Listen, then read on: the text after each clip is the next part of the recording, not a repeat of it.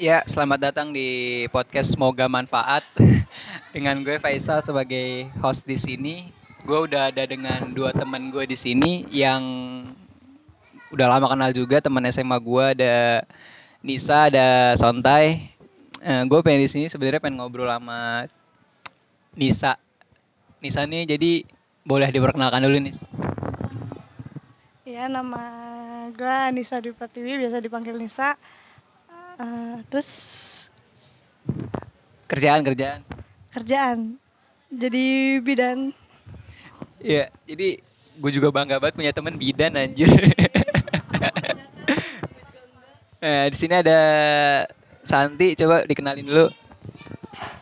Ya, nama gue Clara Santi, boleh panggil Sontai juga, Santi Clara bebas. Sontai ini dok, eh dokter tuh kan. Guru yang ya kita semua sebentar lagi lulus. Tapi kalau Nisa ini udah lulus, udah kerja. Kerja di mana, Nis? Harus disebutin di rumah sakit. Tit. Institusinya nggak boleh disebutin katanya. Eh, gua tuh selalu penasaran sama pekerjaan yang menyangkut kesehatan. Dan gue selalu apa ya? Respect sih. Apalagi bidan gitu kan ya. Eh, Sebenarnya cita-cita lu bidan bukan sih, Nis? Bukan Apa? apa ya? Kecil cita-citanya jadi dokter, guru. Ya wajar lah anak kecil. Makin gede nggak ada cita-cita yang penting mah jadi orang sukses lah. Kenapa lu masuk ke bidanan? Awalnya awalnya diajak teman gua, teman gua masuk ke kesehatan, teman gua masuk perawat. Nah dia ngajak, dia nyuruh gua masuk bidan. Gua gua bilang ke emak gua katanya, ya udah nggak apa-apa masuk bidan aja. Ya ya udah. Awalnya mah iseng-iseng, akhirnya mah masuk juga ke bidanan. eh bayangan pertama lu ketika lu masuk ke bidanan apa? Bayangan gue sih gampang ya, cuman nolong lahiran, lihat bayi, gendong bayi, ngerawat bayi. Pas udah masuknya itu loh, bener-bener parah. Kenapa? Lu kudu pinter materi, yang penting mah materi harus pinter banget, lu harus apal. Yang gua lihat kan kebidanan kan dia tiga ya, tiga tahun berarti. Nah, tapi kok gua ngelihat selama tiga tahun ini kayaknya berat banget gitu ya. Bukan berat lagi. Lu bener-bener harus paham karakter orang, siklus hidup orang, siklus hidup apa sih intinya mah perempuan ya Eh, dari dia lahir sampai dia mati itu lo harus tahu siklus hidupnya. Biar apa tuh? ya lo belajar. Dari situ lo tahu orang dari hamil lahiran terus dia balita dewasa terus dia hamil lagi terus dia ngelahirin lagi. Gitu aja terus. Demi memahami perempuan itu sendiri. Eh, rasanya menjadi orang yang membantu orang lain melahirkan atau membuat seseorang bisa punya anak tuh gimana gitu? Gue nggak nggak kebayang sih gue gitu. bangga sih bangga banget apa sih bayi yang pertama kali dilihat itu bukan ibunya tapi yang nolong ya bidan Gue pengen tahu cerita pertama lu eh, ngebantu orang buat lahiran. Itu kapan, di mana, dan kejadiannya kayak gimana? pertama kali gue nolong nggak nolong sih kan awalnya cuma kayak partus pandang itu kayak ngelahiran cuma ngeliat doang yang lahirin mah bidan senior gitu nah gue ngeliat dari situ tuh kayak gue mikirin ibu gue sendiri gitu ibu gue tuh ngelahirin kayak gitu jadi ya gitu bener-bener perjuangannya tuh dari yang mulai kontraksi mules terus makin lama makin sering ngedennya sampai keluarnya tuh bener-bener perjuangan Kalau bayi pertama yang lu tolong siapa? siapa ya udah lama banget sih waktu itu sih di Karawang tepatnya di puskesmas Itu bener-bener langsung tangan lu yang megang atau enggak? Iya jadi gue megang tapi di belakang tangan gue tuh masih ada tangan bidan senior ya Diliatin gitu sama bidan senior. perasaan lu gimana itu megang bayi yang masih berlumur darah, masih banyak eh apa tuh cairan ketuban gitu kan ya. Masih ada tali pusernya. Awal tremor banget ya, deg-degan gue takut darah banyak. Di situ tuh gue masih kayak bener-bener takut sama darah banyak gitu. Ya ya udah habis itu bidan seniornya ngasih tahu eh, pertama diginiin dulu, kedua diginiin, dikeringin, dila- dipotong tali pusatnya, ditaruh di dada ibunya biar bayinya tuh mengenal kalau ini tuh ibunya kayak kontak batin gitu. Kalau cerita yang paling aneh atau paling lucu yang pernah lo alamin saat menangani ibu lahiran gimana? setiap orang pasti beda-beda ya karakternya. Eh, nah setiap orang itu pasti beda cara ngelahirinnya. Kayak ada yang panik panik banget sampai loncat-loncatan lari-larian gak mau diem. Ada juga yang diem diem tarik nafas istighfar gitu. Nah, jadi kita tuh kan tadi baru nonton teman tapi menikah dua yang kebetulan banget ceritanya soal kehamilan seorang istri gitu kan. Nah, emang se apa ya istilahnya seribet itu gitu kehamilan yang eh, kontraksi lah apalah istilahnya tadi itu. Gimana tuh? nggak ribet sih kalau misalkan ibunya di bawah santai mah jadi gimana mindset ibunya kalau ibunya kepikirannya udah oh gua nggak bisa gua takut gua takut kenapa-napa gua takut bayi gua kenapa-napa itu ntar jadinya kayak dianya sendiri yang stres jadi ya kalau mau lahiran harus dibikin tenang makanya harus ada pendamping pendamping itu misalkan suami orang tua teman yang harus ngedukung dianya gitu Nah, kalau di film tadi kan tuh kayak eh, si Ayu ya sama Ditonya nggak siap buat hamil. Kebanyakan di kehidupan nyata tuh juga gitu nggak sih? Atau apa lebih banyak orang-orang yang mempersiapkan program hamilnya? Kalau yang pasangan muda sih biasanya gitu ya belum siap buat hamil atau jadi orang tua. Kalau misalkan orang yang udah menantikan banget gitu kelahiran bayinya itu bakal dipersiapin dengan matang. Kalau misalkan pasangan muda kayak gitu pasti mikirnya juga sama karena dia masih labil. eh apa sih mentalnya juga belum cukup kuat buat jadi ibu atau orang tua. Jadi ya gitu serba panik. Eh, kalau program hamil tuh maksudnya apa sih? Di, diapain sih ibu ini? Gitu. Diajarin apa atau diberi stimulus apa gitu? Kalau program hamil itu biasanya si ibu sama suaminya juga dikasih edukasi tentang kehamilan, terus juga dikasih kayak suplemen, suplemen gitulah obat-obatan. Jadi itu bakal mempermudah kehamilan si ibu. Iya, bukan si ibu doang, jadi si suaminya juga ikut ya itu apa sih? Juga ikut melakukan program hamilnya. Peran suami apa? kayak makan makanan yang bergizi juga kan yang kan belum tentu apa sih maaf sperma cowok subur ya jadi ada yang sperma cowoknya bagus ada yang enggak gitu jadi untuk memperbagus sperma kayak harus makan makanan bergizi istirahat yang cukup olahraga Kalau dari ilmu kebidanan sendiri, usia laki-laki dan perempuan yang ideal untuk menikah atau istilahnya organ reproduksinya siap buat hamil usia berapa? 20 tahun kalau yang wanita kalau yang pria minimal 3 eh 23 tahun Minimal 23 tahun tuh pria. Oke, berarti gue masih lama.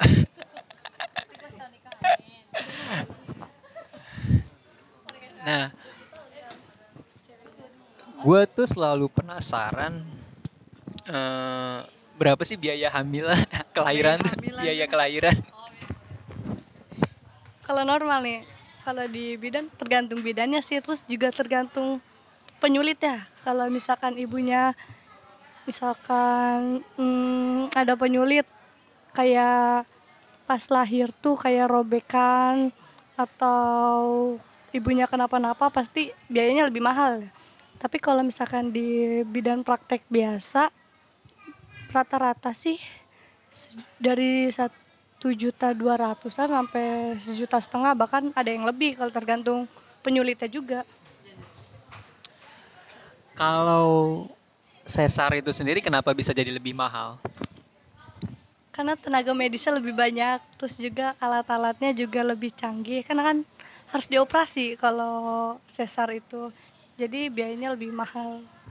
Ah, nanti tadi kan di film itu ada adegan di mana bahwa kalau nggak bisa secara normal maka digunting. Ah, itu kan digunting maaf nih pagi nanya gitu kan ya. Apa eh dari mana ke mana diguntingnya? Kan ini intim ya. Kan dari vagina ke anus ada jarak. Nah, jaraknya itu yang digunting. Kalau misalkan kalau bayinya tuh gede tapi dia bisa normal, nah lebih baik digunting daripada nggak digunting malah robeknya ke mana-mana dan robeknya nggak tentu. Kan kalau misalkan digunting kan robekan itu ada tahapnya, ada ya tahapnya. Ada grade 1, grade 2, grade 3, grade 4. Kalau bidan biasa cuma bisa nolong sampai robekan grade 2. Kalau udah grade 3, grade 4 itu kan hampir kena ke anus. Jadi harus dirujuk kalau udah grade 3, grade 4. Berarti gu- diguntingnya ke bawah, bukan ke atas. oh, ke samping juga. Berarti penuh jahitan setelah itu. Kan habis itu ja- jadi daging. Kok daripada nggak dijahit, longgar. Longgar dong. Aduh, itu. Nah, kalau apa ya? Sesar kan ya. Eh, itu kan di perut langsung. Berarti eh, kantong janina juga digunting. Sampai ke janinnya keluar. Janin dijahit juga berarti? Eh janin, maksudnya rahim. Iya, rahimnya dijahit. Anjir ngeri banget. nah, eh, ke- ngebahas sisi lain dari kehamilan adalah keguguran. Gue selalu penasaran kenapa bisa sampai seorang perempuan yang lagi hamil tuh keguguran. Penyebabnya, eh tadi dulu sebelum penyebab keguguran itu sendiri apa deh secara simpel biar orang-orang awam ngerti gitu. Keguguran itu kematian janin ya di bawah 12 minggu. Ke keguguran itu ada empat jenis. Ada keguguran i- ab- bahasa medisnya abortus ya, abortus incomplete, abortus complete, incipient, sama imminence. Kalau waktu gua ngambil LTA sih gua abortus incomplete ya. Incomplete itu jadi keguguran udah keluar janinnya, tapi tuh masih ada jaringan di dalam perutnya Jaringan apa tuh? jaringan janinnya jadi misalkan kan masih berupa daging belum janin penuh bentuk bayi gitu. Jadi udah ada sebagian jaringan yang keluar nah masih ada sisanya. Jadi kalau abortus yang gua ambil LTA itu jadi harus dikuret. Soalnya masih ada sisa jaringan. Kuret apa kuret? itu ngebersihin rahim. Biar semua jaringan yang ada di rahim itu bersih. Kalau nggak dikuret malah bakal jadi perdarahan. Jadi sebenarnya keguguran nih karena si ibu melakukan suatu hal yang nggak boleh atau makan suatu hal yang nggak boleh atau apa? banyak sih yang menyebabkan keguguran. Misalkan eh, si ibu itu masih di bawah umur. Misalkan masih 17 tahun masih 16 tahun 15 tahun. Nah kan si rahimnya belum kuat ya kalau misalkan umur-umur segitu. Jadi bisa nyebabin keguguran juga. Kalau misalkan ada yang bilang makan nanas bisa nyebabin keguguran.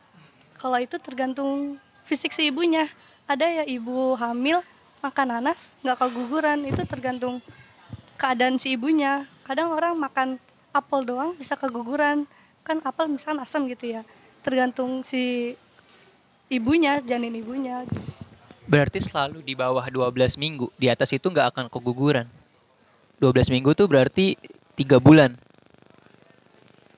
Eh, berarti keguguran ini konsepnya si janin keluar sendiri atau mati di dalam atau gimana? iya janinnya ka- kalau misalkan komplit nih ya janinnya itu keluar sendiri keluar tanpa dikasih obat atau apa udah keluar sendiri. Kalau abortus komplit itu kalau komplit masih ada sisa jaringan jadi janinnya tuh udah keluar sebagian. Tapi masih ada sisa di dalam gitu. Ada juga keguguran yang masih bisa dipertahanin. Kalau jadi tuh harus bed rest total jadi harus istirahat total biar si janinnya itu kuat jadi nggak jadi keguguran Berarti eh, yang incomplete abortus itu harus ditarik sisanya gitu di dalam. Ngeri banget anjir. Uh, operasi kecil jadi harus dikuret Sama kayak sesar berarti prosesnya. lagi Dari apa ya ditariknya? Ya, pokoknya dikeluarin sisa jaringannya. Nah, eh lu pernah nanganin kasus keguguran gak? Ceritanya gimana? karena LTA gue sendiri ya jadi si gue cerita nih kenapa dia bisa keguguran jadi si ibu itu tuh punya riwayat keguguran kalau punya riwayat keguguran misalkan anak pertama hamil pertama dia keguguran hamil kedua itu dia bisa bakal keguguran lagi soalnya dia punya riwayat keguguran jadi si rahimnya itu emang rawan gitu Kalau kayak gitu berarti harus bener-bener nggak boleh ngapa-ngapain selama si hamil ini si ibu. Kayak nggak boleh ngelakuin pekerjaan berat yang sedikit pun gitu. Iya, jadi kalau misalkan punya riwayat keguguran, si ibunya kayak harus jaga-jaga gitu, takut keguguran lagi. Mencegahnya gimana berarti? Buat pasangan atau perempuan yang baru pertama hamil biar nggak keguguran mencegahnya. Yang pertama sih konsultasi ya ke bidan ya. Eh, gimana cara apa sih? Iya menjaga bayi, menjaga janinnya biar nggak terjadi kenapa-napa. Terus eh, istirahat yang total biasanya, makan makanan yang bergizi. Olahraga sih boleh tapi secukupnya, nggak boleh yang berat. Nah, kalau keguguran kan suatu apa ya ibaratnya musibah bagi ibu hamil. Tapi ada juga orang-orang di luar sana yang sengaja menggugurkan kandungannya yang biasa kita sebut aborsi. Kalau dalam kebidanan belajar nggak sih aborsi? Enggak, kalau belajar tuh gue buka praktek aborsi. Eh, sebenarnya tuh dilihat dari sudut pandang kebidanan, aborsi itu suatu hal yang benar atau enggak? Suatu yang disalahkan karena dia kan membunuh, ibaratnya gitu membunuh bayi, membunuh janin gitu. Kalau misalkan kayak gitu ya berarti dia ibu yang nggak apa sih bayi yang nggak diharapin gitu. Jadi orang tuanya tuh nggak siap kalau jadi ibu atau kita sering bilangnya sih hamil di luar nikah gitu. Nah, kalau aborsi ini kan berarti mengeluarkan sesuatu yang belum seharusnya keluar ya. Kenapa ada orang yang kenapa diciptakan suatu obat yang membantu hal tersebut terjadi ya? kan ada obat yang buat misalkan ada misalkan gua bukan gua sih misalkan ada orang yang siklus haidnya itu nggak lancar jadi dia minum obat buat ngeluarin darah si siklus haidnya itu nah mungkin karena gue juga nggak tahu ya obat abor aborsi itu apa aja mungkin dia minum obat yang buat pelancar haidnya itu jadi dia ngeluarin tapi kan ada juga orang-orang yang berprofesi sebagai bidan tapi nggak bertanggung jawab gitu ya. Membantu orang untuk aborsi. Berarti bidan itu tahu cara buat aborsi dong. Tahu kayak misalkan pelancar headnya itu gue tahu kalau misalkan kalau misalkan gue headnya nggak lancar gue minum pelancar head gitu tapi kalau misalkan orang yang nggak tahu dan pengen ngegugurin nah diminumlah itu pelancar head dia biar si darahnya tuh keluar si janinnya itu keluar gitu Oh, berarti ada juga oknum-oknum yang menyalahgunakan obat itu. Oke.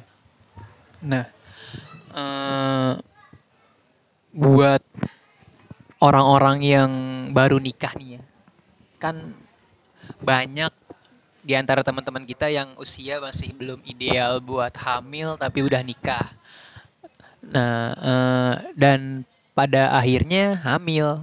Eh, saran lu sendiri apa buat mereka biar kandungannya terjaga dan nggak terjadi seperti yang tadi di film banyak tengkar, banyak masalah cuma karena kehamilan yang nggak diharapin atau belum diharapin gitu. pertama sih menurut gue mah apa ya dibicarain dulu gitu sama pasangannya. Lu udah siap apa belum gitu? Kalau misalkan lu udah siap nikah berarti lu udah tahu konsekuensinya. Lu bakal hamil punya anak jadi orang tua. Ya lu harus siapin itu gitu. Kalau lu nggak siap kenapa harus memulai duluan gitu Eh, jawab pertanyaan-pertanyaan dari IG yang udah gue lempar beberapa hari lalu. Eh, pertanyaan pertama ya soal ngidam. Eh, di apa ya? Nggak tahu di negara kita doang atau di luar negeri juga ada ini istilah ngidam. Sebenarnya dilihat dari sudut pandang kebidanan, ngidam tuh apa sih itu? Sebenarnya istilah ngidam tuh nggak ada. Ngidam itu cuma kan kalau ibu hamil mah kan badannya jadi lebar mukanya jelek nggak ngurus diri. Jadi kan minta perhatian suami. Jadi nah bahasa ngidam itu cari perhatian orang di sekitar. Jadi misalkan oh gue hamil gue ngidam pengen dibeliin martabak nih. Berarti si istri itu jadi lagi minta perhatian suaminya buat dibeliin martabak. Jadi bahasa ngidam tuh nggak ada. Bahasa lainnya cari perhatian Jadi buat Mas Syah Alam yang bertanya soal ngidam, jadi sebenarnya ngidam tuh nggak ada. Eh, pada dasarnya perempuan hanya butuh perhatian lebih dari si suami ya kurang lebihnya gitu. Eh, pertanyaan selanjutnya, apakah baik kalau balita tidak pernah diimunisasi? Pertanyaan dari Sania.aprilia SH. Kalau bayi nggak diimunisasi ya? Kalau menurut gue sih bayi wajib ya. Kita kan nggak tahu virus-virus apa yang ada di luar yang ada di lingkungan. Kita nggak tahu. Misalkan itu eh, si bayi itu nggak bakal sakit sekarang atau seminggu atau sebulan kemudian. Nah dia bakal kena penyakitnya itu be- beberapa tahun kemudian. Misalkan kayak cacat lah kayak apalah kan. Kita nggak tahu. Lebih baik mencegah kan daripada mengobati. Jadi lebih baik diimunisasi daripada udah terlanjur kena penyakit itu. Tapi mm, banyak gak ibu-ibu yang atau bapak-bapak yang sampai saat ini menolak anaknya diimunisasi? ada. Eh, kan pernah ada berita juga kalau vaksin itu haram ya. Nah sebenarnya itu enggak jadi eh, apa sih? Ya gitu. Lebih baik kan lebih baik mencegah daripada mengobati. Jadi lebih baik diimunisasi anaknya daripada nanti kena penyakit atau virus yang lain Nah, eh, pertanyaan selanjutnya dari Celsefta underscores menanyakan tips mau punya anak kembar gimana? tips punya anak kembar gue juga nggak tahu ya jadi anak kembar itu dari gen jadi keturunan kalau misalkan lu punya keturunan kembar jadi lu bakal punya anak kembar lagi Selalu tuh. Nggak juga sih misalkan anak pertama nggak kembar anak kedua nggak kembar bisa juga anak ketiga kembar atau misalkan lu punya anak tapi nggak ada yang kembar nah kemungkinan anak lu nanti kembar Gue juga bingung kenapa dalam satu rahim bisa muat dua sampai tiga anak, sedangkan satu aja terlihat sudah sangat besar gitu. tapi bayinya bakal kecil jadi bakal ada juga sih yang sampai batas normal bayi yaitu dua kilo setengah tapi kebanyakan kalau bayi kembar itu di bawah dua kilo setengah jadi misalkan satu kilo berapa ons gitu Jadi terbagi-bagi beratnya. Oh. Pertanyaan selanjutnya dari Robin XX. Pertanyaan dari dia, cara cek calon kita, maksudnya calon pasangan kali ya. Cara cek calon pasangan kita masih perawan atau enggak bagaimana? WK WK WK. mending cek perawanan langsung ke dokter jadi di scan gitu deh. Daripada dicek-cek sendiri. Iya sendiri. Kalau dicek-cek sendiri nanti malah udah nggak perawan lagi. Ya, saran untuk Mas Robin XX jangan dicek sendiri ya. Nah juga saran dari saya kalau misalkan kalau eh, lu ngelihat pasangan lu bawa anak-anak, nah itu bisa jadi dia udah nggak perawan karena udah punya anak. nah, gue juga punya pertanyaan yang satu lagi nih, kalau perempuan, bayi perempuan tuh disunatnya gimana sih? Apa sih yang disunat gitu? bayi perempuan disunatnya Sebenarnya sih bukan kayak cowok yang harus dipotong ya. Jadi kalau bayi cewek disunatnya itu ya, yang penting dilukain alat vitalnya gitu ya vaginanya. Jadi kayak dijepit doang. Yang penting keluar luka. Hmm. Pakai apa? Ada alatnya. Ada alat klem kayak klem gitu. Berarti nggak sampai nangis atau sampai nangis tuh bayi. Pasti sampai nangis soalnya kan dilukain alat vitalnya. Akhirnya terjawab. Lo udah mau pertanyaan gak, Tay? Ada pertanyaan gak? Gak ada. nah, eh, paling baik eh, perempuan tuh hamil berapa kali sih selama hidupnya gitu? Dua anak lebih baik. Menurut BKKBN. Jarak dari kehamilan pertama sampai kehamilan selanjutnya paling ideal berapa lama? Kalau menurut gue sih ya, menurut gue minimal dua tahun lah. Apa eh, lepas apa sih? Biar jaraknya nggak terlalu deket juga gitu kan. Ah, iya lu kedekatan. Lu berapa? Nah, kalau KB sendiri itu sebenarnya negatifnya apa sih? Ya positifnya kita udah tahu lah gitu ya mencegah kehamilan untuk memper mengurangi jumlah penduduk gitu kan. Kalau negatifnya apa gitu? Negatifnya nggak ada sih menurut gue. Yang pernah gue dengar KB itu bikin perempuan cepet gemuk, bener gak? Itu mah hormon. Kering? gue sendal. Ap, bikin emang ada yang bikin rahim kering? Kan kayak temen gue kan masih kuliah gitu, tapi dia kan udah nikah. Nah dia tuh nyegah kehamilan gitu, katanya di KB, terus katanya nanti rahimnya kering itu gimana? Nah iya tuh buat yang belum pernah hamil tapi KB gimana? Kalau menurut gue sih kalau misalkan nunda gitu ya, apalagi belum punya anak, menurut gue sih KB alami aja, misalkan pakai kondom atau senggama terputus. Senggama terputus. Putus nggak mau terputus. Ngerti? Oh gue tahu gue tahu. keluar di luar. Oh keluar di luar. Eh, misalkan si cowoknya mau ejakulasi gitu ya. Kan si cowok pasti tahu kalau pasti ngerasain kalau misalkan mau ejakulasi. Nah, dia buru-buru dikeluarin tuh. Di- Jadi dikeluarinnya di luar, dicabut. Nah kalau balik lagi yang ke tadi yang hormon itu sebenarnya hormon apa dia gitu? Jadi pengen bikin makan terus masa habis suntik jadi lapar-laparan orangnya bagaimana? Ada sih, ada yang ngegemukin, ada yang enggak. Jadi tergantung hormon si cewek itunya. Jenis-jenis KB yang gue tahu disuntik obat. Kayak ada jenis yang lain ya? Dimasukin, bukan? Jenis KB sih banyak, ada yang minum obat pil. Iya, pil KB ada. Ada yang bikin rahim kering gak? Pertanyaan gue kan Mak, KB alami kalau kata Efeknya apa efeknya? Ya bisa jadi itu. Bukan susah hamil lagi sih. Kalau KB pil mah gampang ngembaliin hormonnya. Kecuali KB suntik. Sehari sekali. nah, kalau kalau apa sih namanya itu? Kan tadi KB ya. Apalagi sih kalau dalam dunia kehamilan biasanya yang banyak orang nggak tahu fakta-faktanya gitu. Yang pengen lu sampaikan ke banyak orang-orang gitu. Sebenarnya itu nggak ini tuh bukan begini loh, ini tuh begini gitu.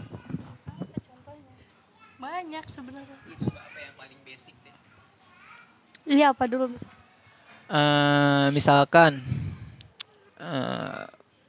meng- oke deh kita berlanjut dari kehamilan lahir mengurus anak yang masih sangat bayi gitu. Eh banyak istilah-istilah yang bilang bahwa ini gue beneran gue bingung nih di di Citarik ya di Cikarang. Ibu hamil ibu ham eh ibu ham ibu hamil yang sudah lahiran tuh nggak boleh ya ibu nifas nggak boleh tidur siang selama 40 hari. Gue bingung gue kasihan kenapa? Gitu ya katanya kalau tidur siang nanti bakal kenapa-kenapa gitu. Nah, ya gitu. Itu bener gak? Itu mitos ya katanya kalau ibu nifas atau ibu setelah melahirkan tidur siang itu nanti darah putihnya naik ke mata itu mitos. Jadi kalau ibunya nggak tidur siang terus dia mau tidur kapan? Ya kan? Kalau malam kan nggak mungkin. Mungkin juga sih kan harusnya ibu nifas itu tidurnya ngikutin jam bayi, jam tidur bayi. Misalkan bayinya tidur, ibunya ikut tidur. Kalau misalkan bayinya tidur siang ya ibunya juga ikut tidur siang gitu. Kita bahas mitos-mitos nih ya. Eh, gu- yang eh, kemarin gue lihat ibu hamil yang bawa-bawa lidi. Kenapa sih orang Cikarang? Gue nggak ngerti. Ibu-ibu ibu ngapain bawa-bawa lidi? Hamil. Ngapain? Biar nggak diganggu makhluk halus. Hamil tetap aja kalau takut sama makhluk halus berarti boleh dia aja ya. Iya gimana? Masih ada nggak sih di perkotaan besar atau masih cuma di kampung-kampung aja? Masih banyak banget kan gue kuliah di Kerawang ya. Masih banyak banget di Kerawang ya parah itu mah ya. Jangankan Lidi pernah ada gue ngebantu eh bukan di Kerawang di Cikarang daerah Sukatani. Itu tuh jadi rambutnya tuh dikonde pakai paku sama apa sih? Bukan jahe. Nggak tahu apa gue lupa. Ah. Bukan, bukan. Baunya aneh gitu kan ya? kan rambutnya panjang dia dikonde diguntel gitu. Jadi ditusuk pakunya gitu sama kayak jahenya gitu. Nggak tahu gua apa itu. Cahayanya tuh ditusuk ke peniti gak sih? Eh, langsung ke kepala gitu. Jadi gue pernah nanya ibu ini buat apa katanya biar lahirnya gampang neng gue bingung kan ya itu nggak mau nusuk ke kepala itu paku nah, eh, semenjak gue pindah ke Cikarang tuh gue baru tahu yang namanya mapraji. Tahu kan mapraji?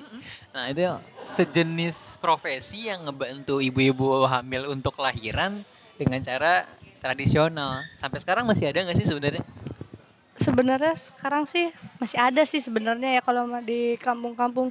Tapi sekarang puskesmas atau bidan desa udah edukasi ke mapraji ya.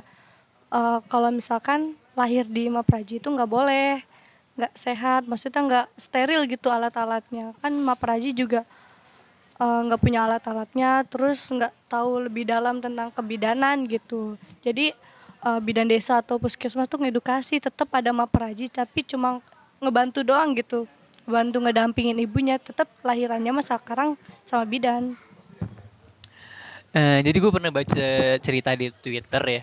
Kalau lu follow dokter Gia gitu kan. Pernah dia cerita ada bapak-bapak pa- bawa kantong plastik hitam pas dilihat sama dokter Gia tuh isinya rahim. jadi bapak-bapak datang, dokter ini apa ya? Bapak-bapaknya datang, "Di- dibuka sama dokter Gia. Astagfirullah pak ini rahim mana ini yang punya? Itu pak. Terus kata dokter Gia ini gimana ceritanya pak? Iya tadi istri saya eh, lahiran di Mapraji. Nah jadi Mbak Praji ini karena nggak tahu atau gimana narik anak itu dan beserta rahimnya ikut keluar. Anjir gue baca itu merinding banget. dan apa ya dibilang aneh gak sih ilmu kebidanan dikuasai sama orang desa yang mungkin sekolah aja enggak gitu kan. Dan eh, dibilang bahaya tapi dia pernah nolongin orang sampai berhasil. dibilang dibilang aman juga kejadiannya ada yang begitu gitu kan.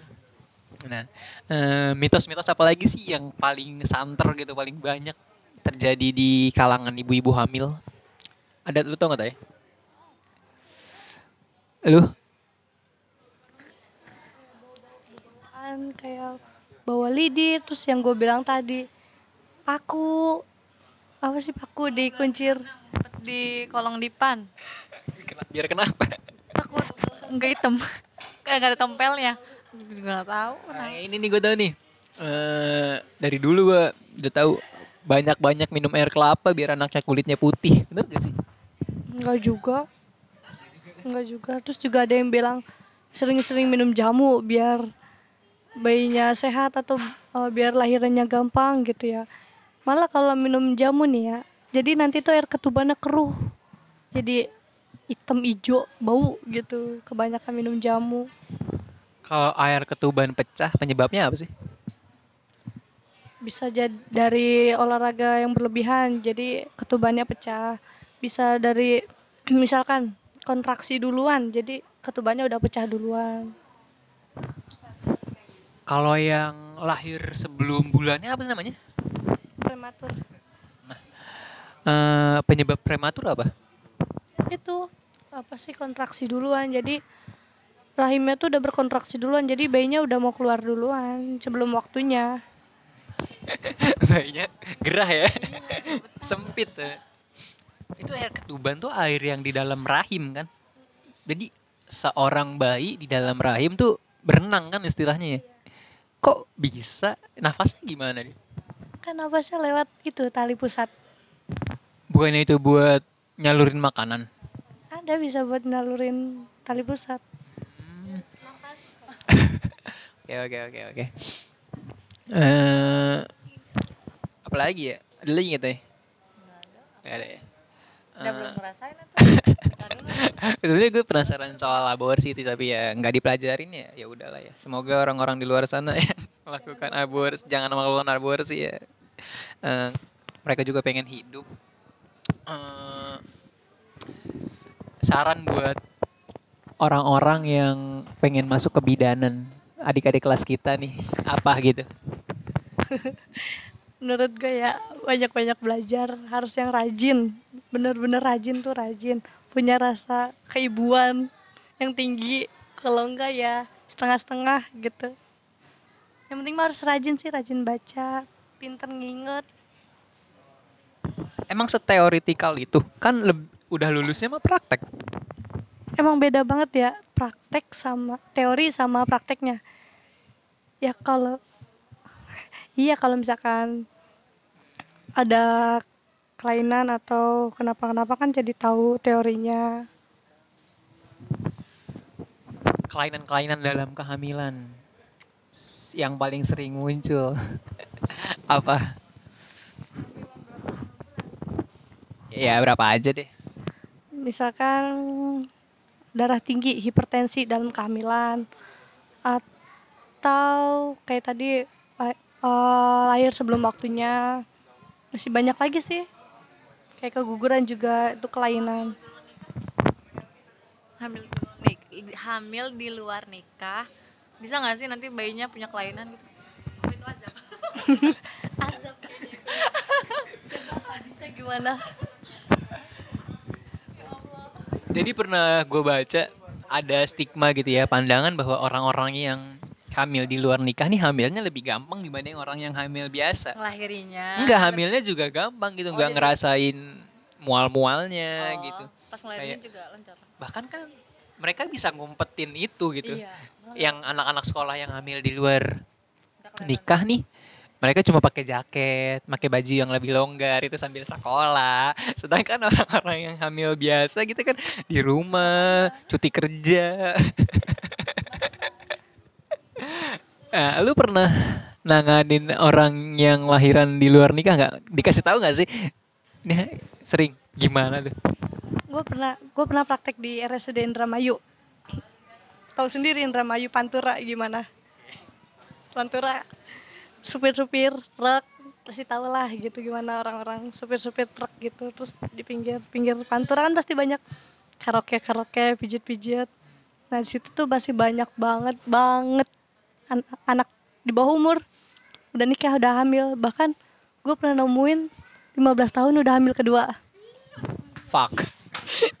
itu 15 tahun hamil kedua gue aja yang udah 21 tahun belum nikah gitu. Gue pernah dapat jadi tuh di status status tuh apa sih? Data data pasien gitu.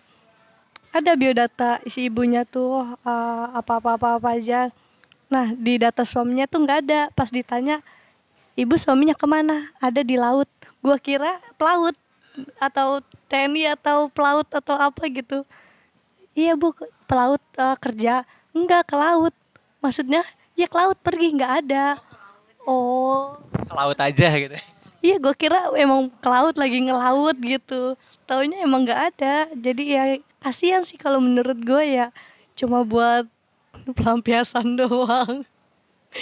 Tapi yang ditemenin suami tapi suaminya masih di bawah 20 ada nggak? Banyak juga.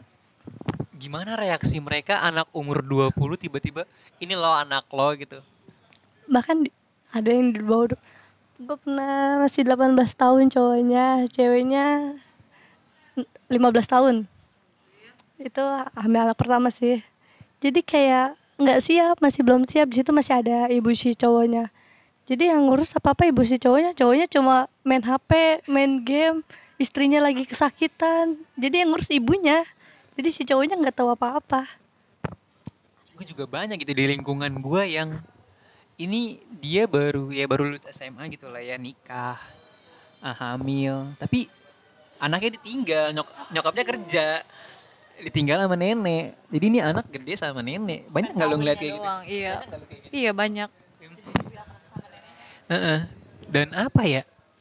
Gue di usia kayak gini aja belum ngebayangin gue bakal nikah kapan. Terus ada orang-orang yang di bawah gue udah punya anak anjir. Daripadanya nikah cuma biar nanti pasti anaknya lahir tuh ada bapak. Setelah lahiran ya udah cerai. Manusia anjing-anjing. enak banget cuma buat nikah doang habis itu kawin habis itu anaknya nggak diurusin iya pikirannya pendek sekali Eh, Udah mati rasa. ya udahlah mungkin segitu aja nih gue juga udah banyak pertanyaan yang terjawab dari Nisa. Eh, lo ada yang mau ditanyain gak Toy? Udah. Eh, thank you buat Nisa yang udah mau jadi narasumber pertama loh di episode 1. Gokil. Eh, ditunggu aja kapan tayangnya. Eh, terima kasih buat teman-teman yang udah mendengarkan. Eh, Jangan lupa ditunggu episode selanjutnya. Semoga bermanfaat seperti nama podcastnya. Podcast semoga bermanfaat. Terima kasih.